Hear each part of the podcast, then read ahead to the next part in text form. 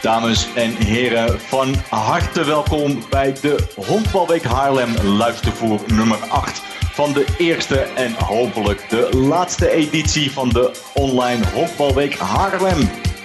Het programma van vanavond onder toezicht oog van Jasper Roos en ondergetekende Dennis Duin hebben we in de uitzending niemand minder bekend door het hele land en daarbuiten de enige echte stadion-dj van de Honkbalweek Haarlem, Jeroen Kalverlagen.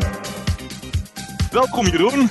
Nou, ik ben nog nooit zo mooi aangekondigd, uh, wil ik zeggen. Dankjewel Dennis. Hoe gaat het met je Jeroen? Ja, goed, goed. Ja, het klinkt stom, maar uh, het is toch raar hè, geen honkbalweek voor mij. En, um, maar ik zit eigenlijk midden in de, in de, in de, in de hercertificering uh, voor, de, voor de buitengewoon opsporingsambtenaar. Ik heb uh, in uh, juli examen, dus ik ben aan het leren. En, ja, en jullie aan het volgen op Honkbalweek Online. Wat vind ik dat leuk zeg. Ja, dat, dat vinden wij heel erg leuk om te horen.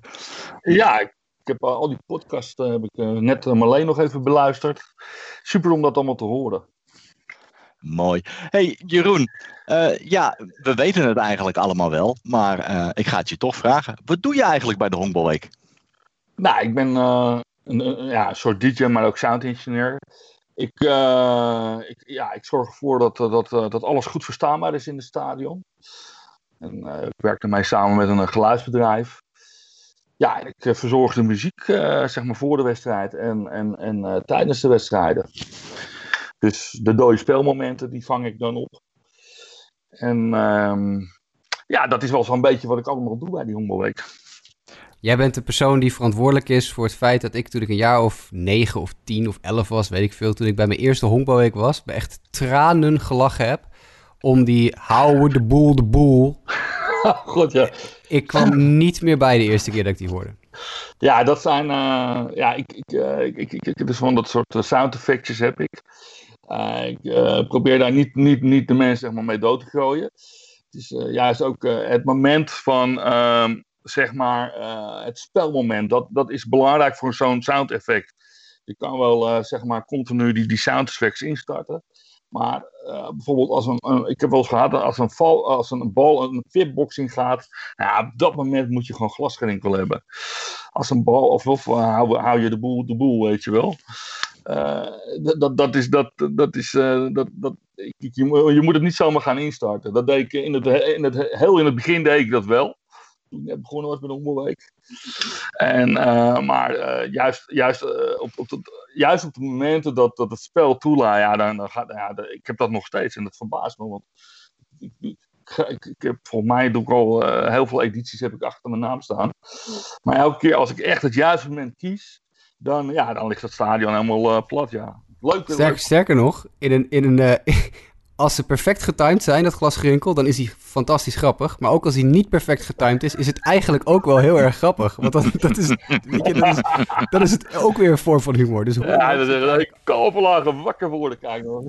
ja, nou, maar dat is juist leuk. Denk je, hey, hey, die bal die is nog in de lucht en ik hoor al glasgerinkel. Dat is grappig, weet je hoe, hoe, hoe, kom je, hoe kom je bij die samples eigenlijk? Hoe verzin je die... Uh, heb je dan ergens in je achterhoofd zitten... oh, dat houden de boel de boel heb ik ooit een keer gehoord, dat is grappig? Of ja, is, hoe kom je eraan? Ja, het is... Het is uh, ja, ik ga toch al 30 jaar terug in de tijd, denk ik wel. Ik uh, ben ooit door Luc van de Geest gevraagd om bij DSC, bij het Jan de Wit toernooi... zeg maar, en bij Bill Jeffrey toernooi het, zeg maar het geluid gaan verzorgen. Hè, met name de muziektoestraining. En toen vond ik het wel leuk om met, met jingeltjes te gaan experimenteren. En toen had ik simpel alleen, ik volgens mij alleen maar het glasgerinkel. En toen ik bij de, bij de Honkbalweek ben gekomen, dat was in volgens mij 1994. Toen, um, toen moest ik daar, uh, ja, ik had er eigenlijk alleen maar een cassettedek. En toen heb ik zelf mijn cd-speler meegenomen. Maar eh, zeg maar in 1996 in, in 96 ja, heb ik dat echt wel doorgezet. En heb ik al die jingles, eh, heb ik vanaf, uh, ja, toen had je nog geen internet, maar uh, van de tv, via, via, via videobanden, heb ik dat, dat zeg maar uiteindelijk ja, digitaal gemaakt. Op een minidisc gezet. We zijn een, begonnen met een minidisc. Dat is een digitale cassettebandje. En ja, eigenlijk vanaf van tv-programma's eigenlijk. En, en jingle LP's, hè, wat je vroeger had, jingle CD's. En ja, dat is nu, nu met het internet is het natuurlijk heel makkelijk om dingen te pikken. Ja, dat is nog een andere vraag die ik had. Want ik bedoel, tegenwoordig heb je natuurlijk een, een online muziekcomputer. En, uh, en, en, je hebt een, ik zie je, als ik vlak, ik zit vlak achter je tegenwoordig. En dat is mijn geluk. Ik kan nu van achter jou over je schouder meekijken wat je doet en wat voor materiaal je allemaal hebt staan. En daar wil ik zo meteen echt nog wel even op terugkomen. Dat is een heel ander fascinerend iets. Maar ik bedoel, ik zie je nu af en toe op een touchscreen op een knop drukken en dan komt er een jingle uit. En je hebt een muziekcomputer waar je ieder liedje uit kan halen wat je maar op ieder willekeurig moment wil spelen. Um, maar vroeger uh, was dat volgens mij natuurlijk, ja, dat was heel anders. En je zei net dat 1996 was de eerste honkbalweek waarin je helemaal losging met, met al je ideeën. En dat was toevallig ook mijn eerste honkbalweek. Dus dan hebben we even dat uh, recht. Maar hoe, hoe ging dat, als je dat, die muziek bijvoorbeeld vergelijkt met nu, heb je een online computer. Hoe ging dat vroeger? Ging je echt, had je echt allemaal stapels cd's bij je? Ja, vroeger, ik ben in 19 ik heb nog even opgezocht, net 4 heb ik begonnen. Toen ben ik eigenlijk midden in die week terechtgekomen. Echt, echt als, als groentje, zeg maar. Ik wist wel een beetje hoe dat... Hè, ik, was door de DSC met dat softball en met dat Bill Jeffrey toernooi... was ik wel een beetje bekend met het spel. Maar ik had tot ik ben natuurlijk vroeger ook als toeschouwer geweest. Uh, ik, ik, ben wel eens met mijn vader mee geweest boven in die fitbox. Maar uh, ik, ik, had totaal geen idee wat, wat, ik moest verwachten. Hè. Ik, ik, kwam daar eigenlijk midden in het toernooi terecht. En er stond eigenlijk alleen maar een cassettedek. Met allemaal uh, cassettebandjes van een, van een muziekleverancier. En ook de volksliederen, die moest ik van cassette afspelen. Nou ja, daar ging het dus al gelijk fout. Want ik kon natuurlijk nooit op tijd dat andere land opspoelen. Dat, dat, dat, dat, uh, dus en, dus ik, ik, ja, ik ben toen naar de organisatie toegegaan. Of, uh, en ik heb gevraagd, nou, ik, uh, ik was toen hoofdtechnicus bij H105, vrijwillig.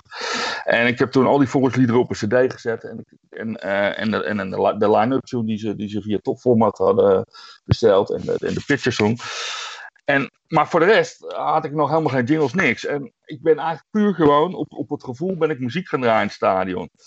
En dat pikten de mensen wel op. En um, zo, zo, hadden ze ook een keer een actie van, uh, van, van, een hamburgerketen met die fluitjes. Ja, wat kun je nou, wat, wat kun je nou mee doen? Nou ja, zo kwam always uh, Look on the Bright Side dat iedereen uh, zeg maar ging fluiten. Die kostte daar sol natuurlijk. Dat waren toen de tijd wel, wel, wel, uh, wel, wel, wel, wel, wel, zeg maar de, de krakers. En, maar dat was, was puur vanaf cd. Dus ik had echt koffers vol met cd's bij me. En het was echt, als er dan een actie op het veld gebeurde van... Ja, die, die cd's die vlogen echt over de perstribune heen... om op tijd dat cd'tje in die cd-speler te krijgen. Ja, dat is tegenwoordig niet meer te vergelijken met vroeger, zeg maar. Nee, maar het lijkt me wel leuk om uh, af en toe gezien te hebben. Dat je inderdaad met, met, op, op, iedere vinger bij wijze van spreken een cd had... zodat je maar zo snel mogelijk uh, de cd erin kon knallen. Hey, je, je zegt net volksliederen. Je hebt natuurlijk ook, ja, volksliederen moest je ook instarten. Schiet me ineens te binnen. Je hebt natuurlijk door de jaren heen zo vreselijk veel volksliederen gehoord... en ook heel vaak bepaalde volkslieden. Wat is je favoriete volkslied van een team dat op de Hongerweek hebben gezien? Uh, ja, voor de United States America natuurlijk. Uh, ik vind. Ik, ik, ik, ja, eigenlijk heb, heb ik geen favoriete volkslied.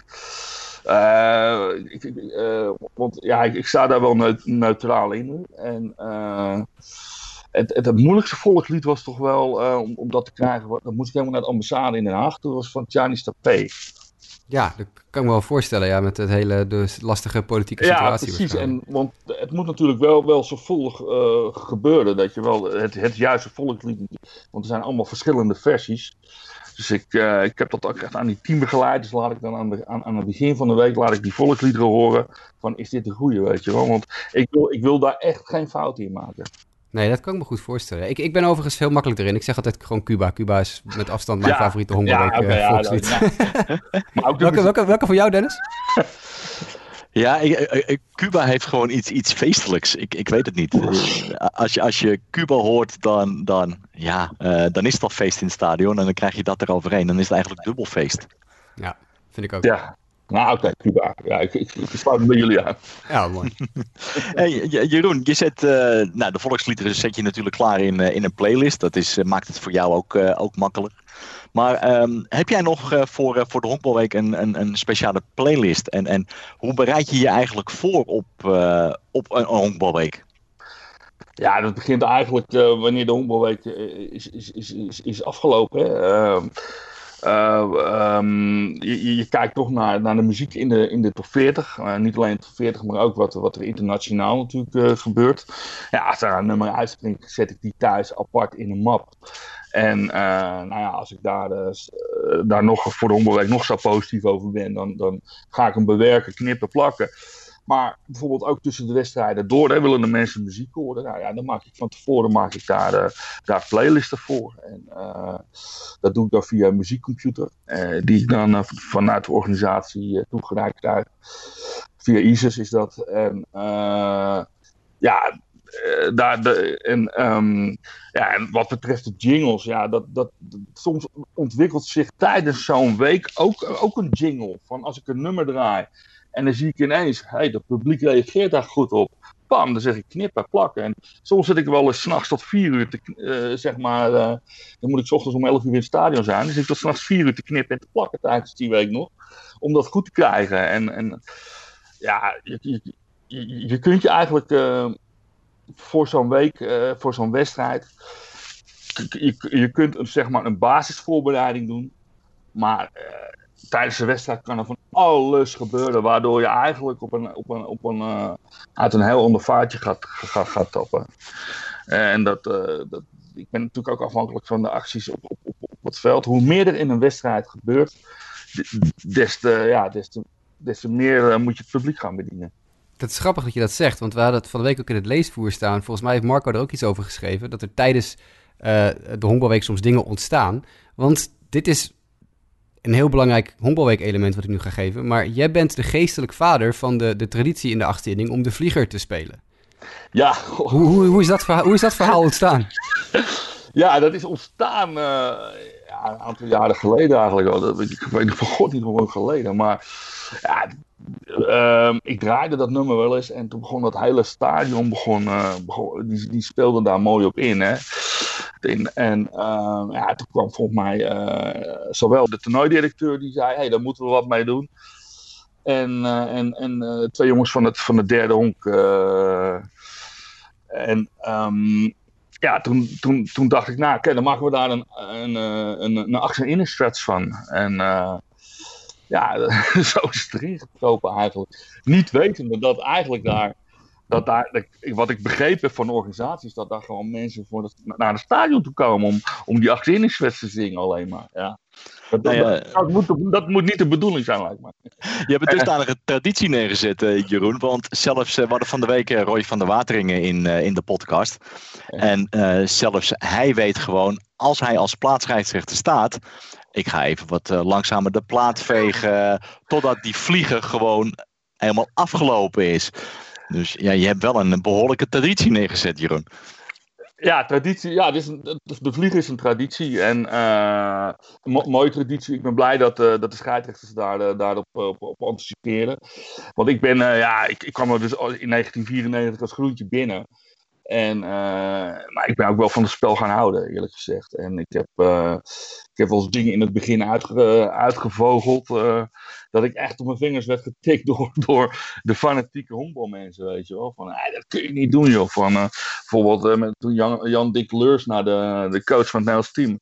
Want ik, kreeg in mijn oren gefluisterd. Het eerste wat tegen hem zei: Jeroen, je, we zijn voor de Sulligans. Nou, prima, oké. Dus. Maar ja, ik, ik, ik, ik, ik, ik, ik startte toen een, een, nummer in van wat ben je lelijk van dichtbij. Iedereen kent het wel. En Jan Dick Leurs liep naar de, naar de, naar de coach. Ja, dat, dat denk ik achteraf, ja, weet je, dat zou ik nu niet meer doen. Nee, wel grappig, maar... ja, ik heb echt... Nee, ik heb echt... En dat, dit, dat is... Ja, ik ben... Ik ben, ik ben ja, weet je... Ik, ik, ik, ik ben ook... Uh, ja, je wordt ook... In zo, je moet ook meegaan in... Hè, je moet ook luisteren naar, naar de feedback, de kritiek die je krijgt. En dat is denk ik wel een beetje de kracht uh, voor mezelf, uh, waarom ik er nog zit, denk ik. Ja. Hoe is, hoe is dit ontstaan?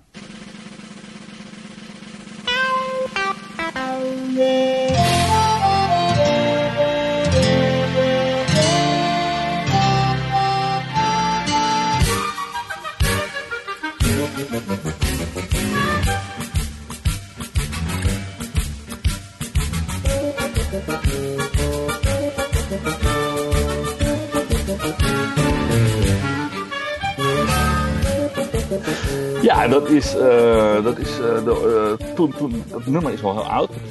Door, de, door het comité van 1994 is dat bij Top Format uitgezocht. Volgens mij heeft Kitty van Gils daar een belangrijke rol in. En, en dat nummer stond dus op een van die cassettebandjes, zoals ik al eerder vertelde. Dus ik draaide alleen maar met een cassette recorder. En dat nummer stond daar dus ook op. En dat moest ik van, ah, Jeroen, als er een pitcherwissel is, moet je dat nummer draaien. Ik draaien. En ik denk vanaf 1994 zijn ze daar en strekte op dat nummer, ja. Dat is ook traditie. En dat, en dat nummer mag echt niet ontbreken. Nee, absoluut niet. Nee, we waren ook erg blij dat we het uh, even in de podcast konden Net als de vlieger trouwens, hè? Nee, precies. Nou ja, de, de, ik, ik wilde ook heel graag in deze podcast... Je, je kan geen honkbalweek hebben zonder tenminste één keer in de week de line-up tune, uh, de pitcherwissel tune...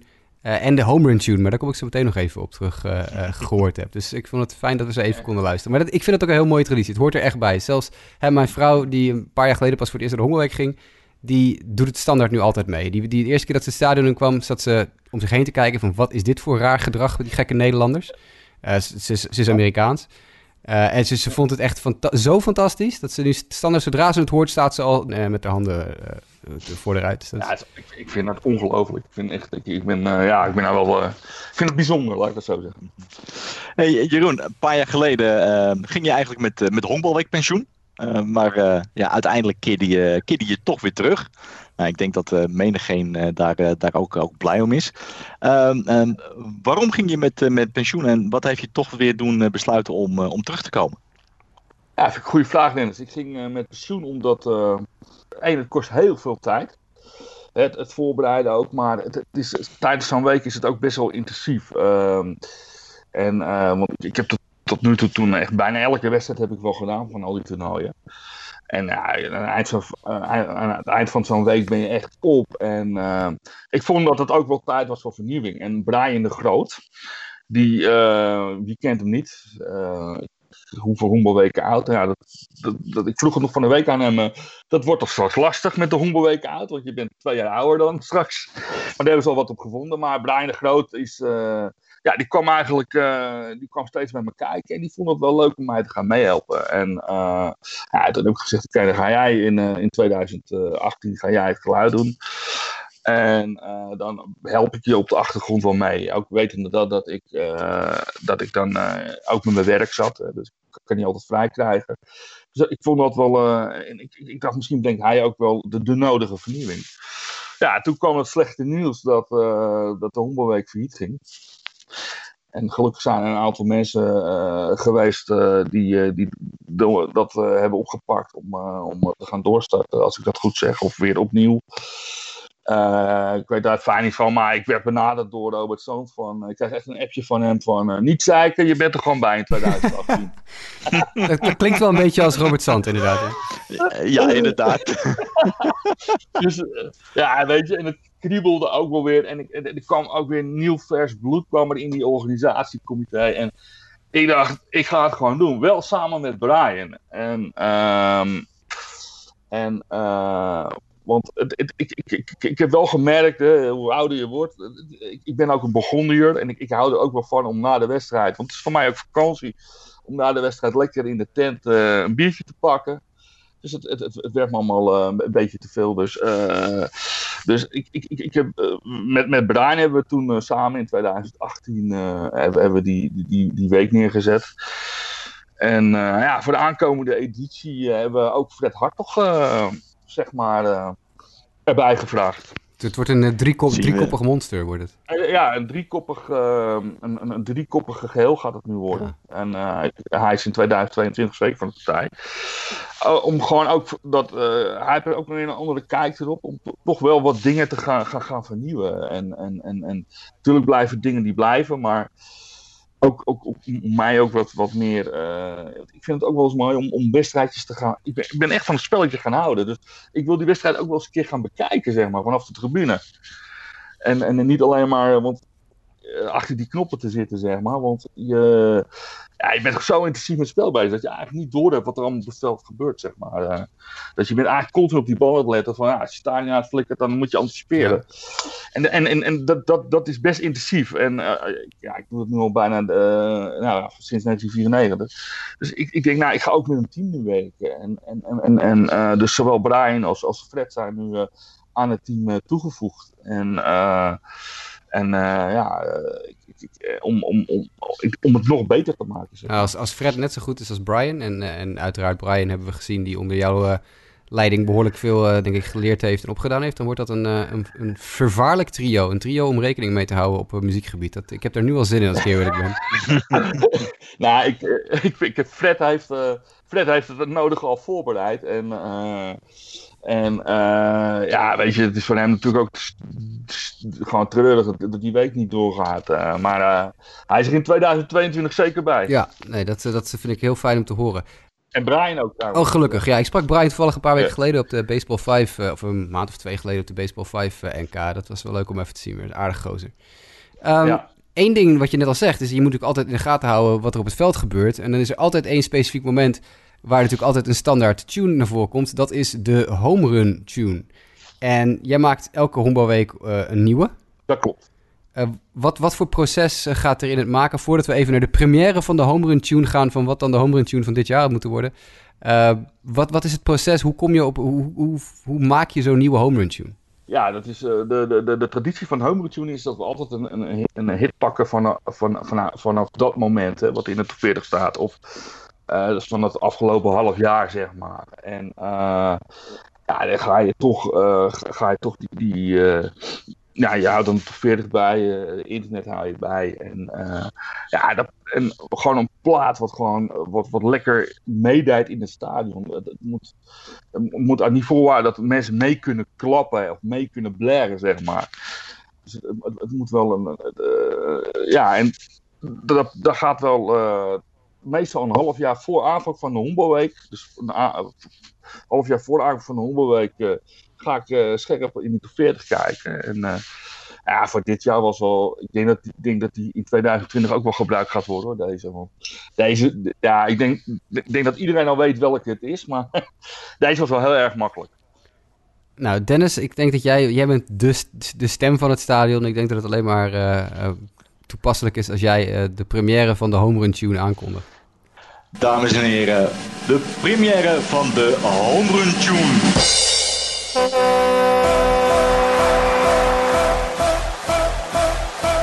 Uiteraard geldt de anderhalve meter regel.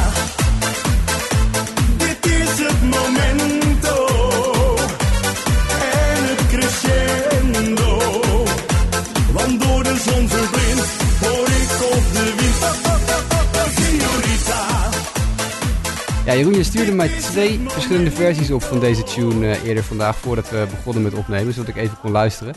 Uh, ik heb voor de versie gekozen waar ik heel erg om moet lachen, namelijk wat jij dan de anderhalve meter versie hebt genoemd uh, in, je, in je bestandjes, want daar zat dan het, het citaat van Mark Rutte in. Hoe, hoe kom je daarop om nou zomaar ineens Mark Rutte erin te knallen? Want dat is natuurlijk echt een heel actueel fenomeen. Ja, ja, toch wat met, met, met die. Uh, nou, ik zal je vertellen, ik had die, die Home Tune had ik uh, voor het eerst uh, had ik die al in, in maart klaar.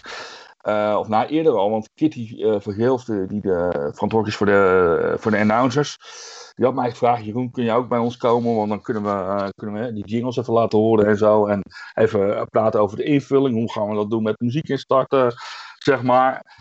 Dus ik denk, nou, dat vond ik het ook wel makkelijk om die Home Tune. Want ik vind dat, ik vind, en je hoorde dus een, zeg maar een, een sampletje van AAA, weet je wel. Nou ja, dat, dus ik denk, nou ja, dat moet lang genoeg zijn om daar wat tekst in, in kwijt te kunnen. Of, de, of, dat, of dat die speler al niet te lang over de thuisplaat is. Dus ik, ik, wilde daar wat feedback op. Dus ik had die tune al, al uh, zeg maar in, in, in februari af.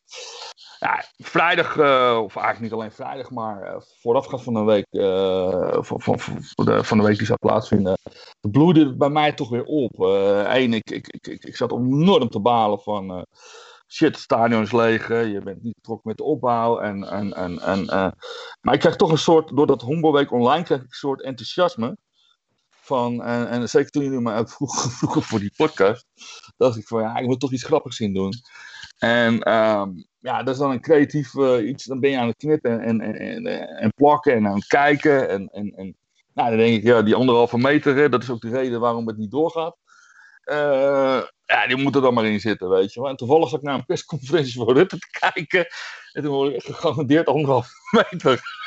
En die vond ik wel, eh, die vond ik wel grappig om dat erin te monteren. Eh, Ik, eh, ik vond hem ook heel grappig. Ik eh, vind het bijna jammer dat we hem niet hebben kunnen gebruiken dit jaar. want ik, ik, ik, heb, ik, heb, ik, heb, ik heb nog nooit een opener meegemaakt die, die, eh, die korter was dan anderhalve meter. ja, precies. En de mensen op de tribune die zouden bij het, ju- Dat kan ook helemaal niet. nee, bij, bij, bij het juichen zullen ze ook zeker geen anderhalve meter afstand hebben gehouden. Dus wat dat betreft... eh, Nee, nee, nee.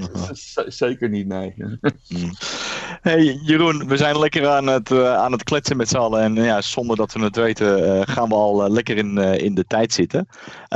Ik, ik zou je namens, namens Jasper en mezelf ontzettend willen bedanken dat je onze luisteraars even een kijkje in de keuken hebt gegeven van ja, de enige echte honkbalweek Haarlem DJ Jeroen. Heel hartelijk bedankt Jeroen. Graag gedaan. En hopelijk En- tot, tot over twee jaar. Ja, daar gaan we gewoon voor tot 2022. En als de mensen suggesties hebben voor jingles, dan eh, weten ze me te vinden. Kijk, dit is ook weer goede informatie, mensen. Laat die, laat die eh, originele gedachten eh, rondgaan en, en verzin iets leuks.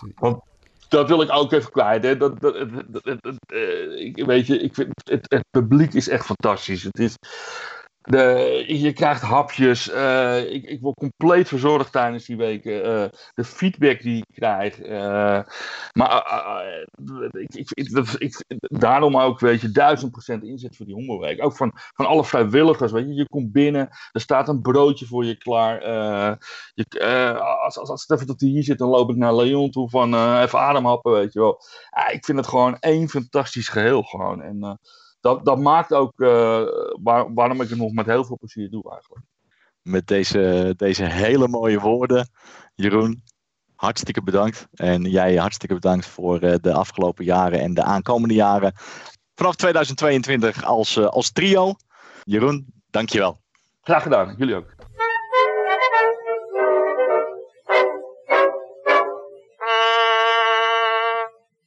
Sinds de allereerste Haarlemse honkbalweek in 1961 zijn er tijdens elk toernooi allerlei activiteiten geweest op en rond het veld om natuurlijk het publiek te vermaken. Niet alleen met de wedstrijden, maar ook met allerlei andere zaken. Zo werden de eerste vier honkbalweken afgesloten met een bijzondere wedstrijd. Er was toen geen finale, want de nummer 1 na de halve competitie was toernooiwinnaar. Op de slotdag speelde de winnaar dan een wedstrijd tegen een All-Star team samengesteld uit spelers van de overige teams. Dat werd na vier keer afgeschaft omdat het toch niet echt een succes was, want de spelers waren vermoeid na een week spelen en dat zorgde niet voor een aantrekkelijke wedstrijd. Op de slotdag van de eerste honkbalweek in 1961 was er ook een homeren contest georganiseerd voor de coaches. Die werd gewonnen door de Nederlandse bondscoach Ron Fraser. Twee jaar later was er een wedstrijd voor de catchers. Die moesten proberen een bal in een ton te gooien die bij het tweede honk stond. Dit keer was het de Nederlandse catcher Ricky Kershout die won. Wat door de jaren heen opviel, is dat heel veel toeschouwers hun eigen vaste plek op de tribune hebben. Tot ergens in de jaren 90 gingen de toegangshekken pas twee uur van tevoren open. De toegang bevond zich toen aan de zijkant van het rechtsveld, een beetje op de plek waar nu het linksveld van het Sobbelveld van Kinheim is.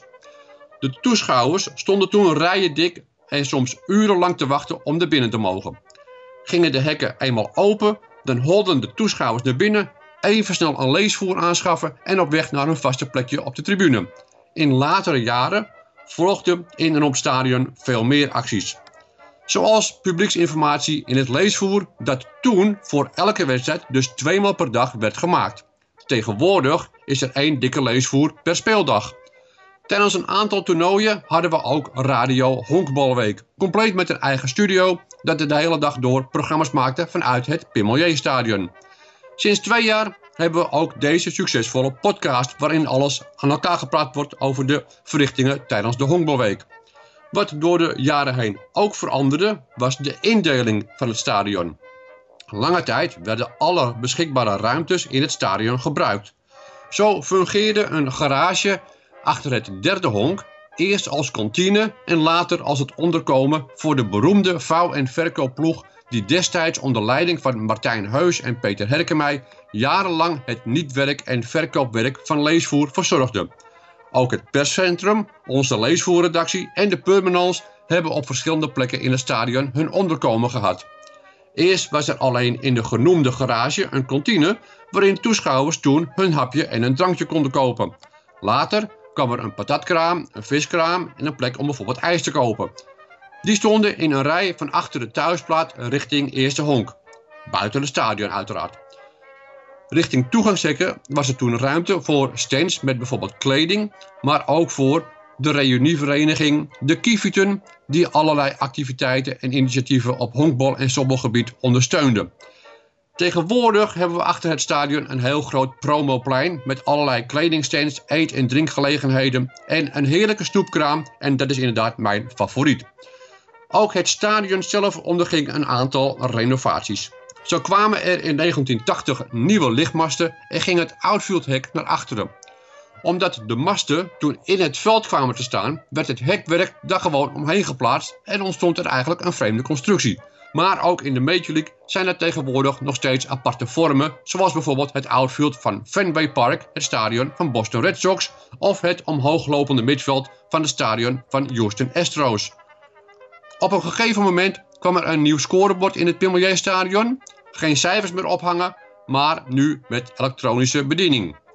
De meest opmerkelijke wijziging was er uiteindelijk voor het toernooilogo, want dat bleek namelijk vele jaren verkeerd te zijn. Sinds de eerste Haarlemse Honkbalweek in 1961 werd het logo gevormd door een getekende rechtshandige slagman die wachtte op de bal. Maar jarenlang stond die slagman met zijn handen verkeerd om afgebeeld. Er schijnt een uitleg geweest te zijn dat het een beweging van een slagman was na zijn swing, een follow-through dus. Op veel oude Major League foto's zijn slagmensen ook regelmatig zo afgebeeld en lijken die een onnatuurlijke swing te hebben. Maar de slagman van het Honkbalweek logo had toch echt een afwachtende houding. Het logo werd gebruikt tijdens de eerste 10 honkbalweken. In 1980 werd het logo uiteindelijk aangepast, maar ook nu was er weer wat frames. Het werd geen echt nieuw logo, nee, de handen van het oude logo werden gewoon omgedraaid. Alleen nu leek het erop dat de rechterarm van de slagman ergens vanuit zijn heup kwam. Uiteindelijk is er een heel nieuw logo gekomen. En zo blijft de ontwikkeling van de Honkbalweek altijd in beweging en dat zorgt weer voor een rijke geschiedenis en natuurlijk leuke anekdotes.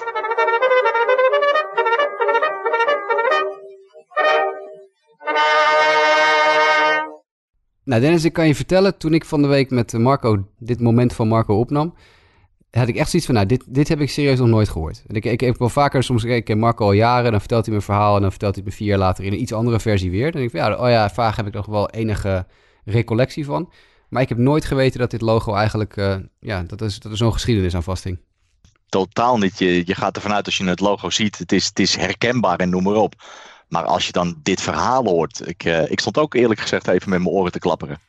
Ja, nou, dat is toch weer een, een leuke toevoeging aan de Honkbalweek geschiedenis. Um, ik vond het net een heel leuk interview met Jeroen. Ik heb me echt uitzonderlijk goed vermaakt. Uh, leuke verhalen en een leuke geschiedenis achter, uh, ja, de, achter de man achter de knoppen, zeg maar.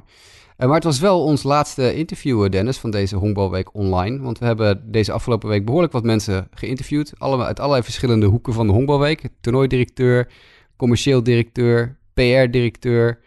We hebben de bondscoach gehad, we hebben een scheidsrechter gehad, we hebben de, de man van de muziek en de sound engineering gehad. Maar dit is wel de laatste, want we doen morgen nog één uitzendingje, denk ik. En uh, ja. dan zit het er alweer op voor ons. De, de tranen staan in mijn ogen. Ja, het is toch altijd, uh, ja, gelukkig spreken we elkaar tussentijds ook nog wel eens. Maar... nee, maar het is, toch, uh, het is toch een hele vreemde gewaarwording deze, deze week. Uh, de, ja, eigenlijk vanaf de eerste dag had je zoiets van, we hadden in het stadion moeten zitten. Maar wat doe je? Ja. je zit, we zitten op afstand, zitten we de podcast op te nemen. Ja, ja het is niet anders. Nee. We doen er nog eentje. Uh, morgen, zondag, uh, voor de mensen die het op zaterdag al horen, dat is morgen. En voor de mensen die op zondag zitten te luisteren, er komt er vandaag nog eentje uit. Uh, dat is onze afsluitende podcast. En in die podcast gaan we nog even in een vogelvlucht langs alle interviews. En ja, kopiëren we en, en plakken we onze hoogtepunten van de verschillende interviews nog even achter elkaar. Zodat we nog even één keer in vogelvlucht langs eh, onze gastenlijst gaan. En dan zit het er inderdaad weer op. Twee jaar wachten. Twee jaar wachten. Maar gelukkig spreek je morgen nog even, Dennis. Zeker te weten, Jasper. Oké man, fijne avond en eh, tot later. Fijne avond.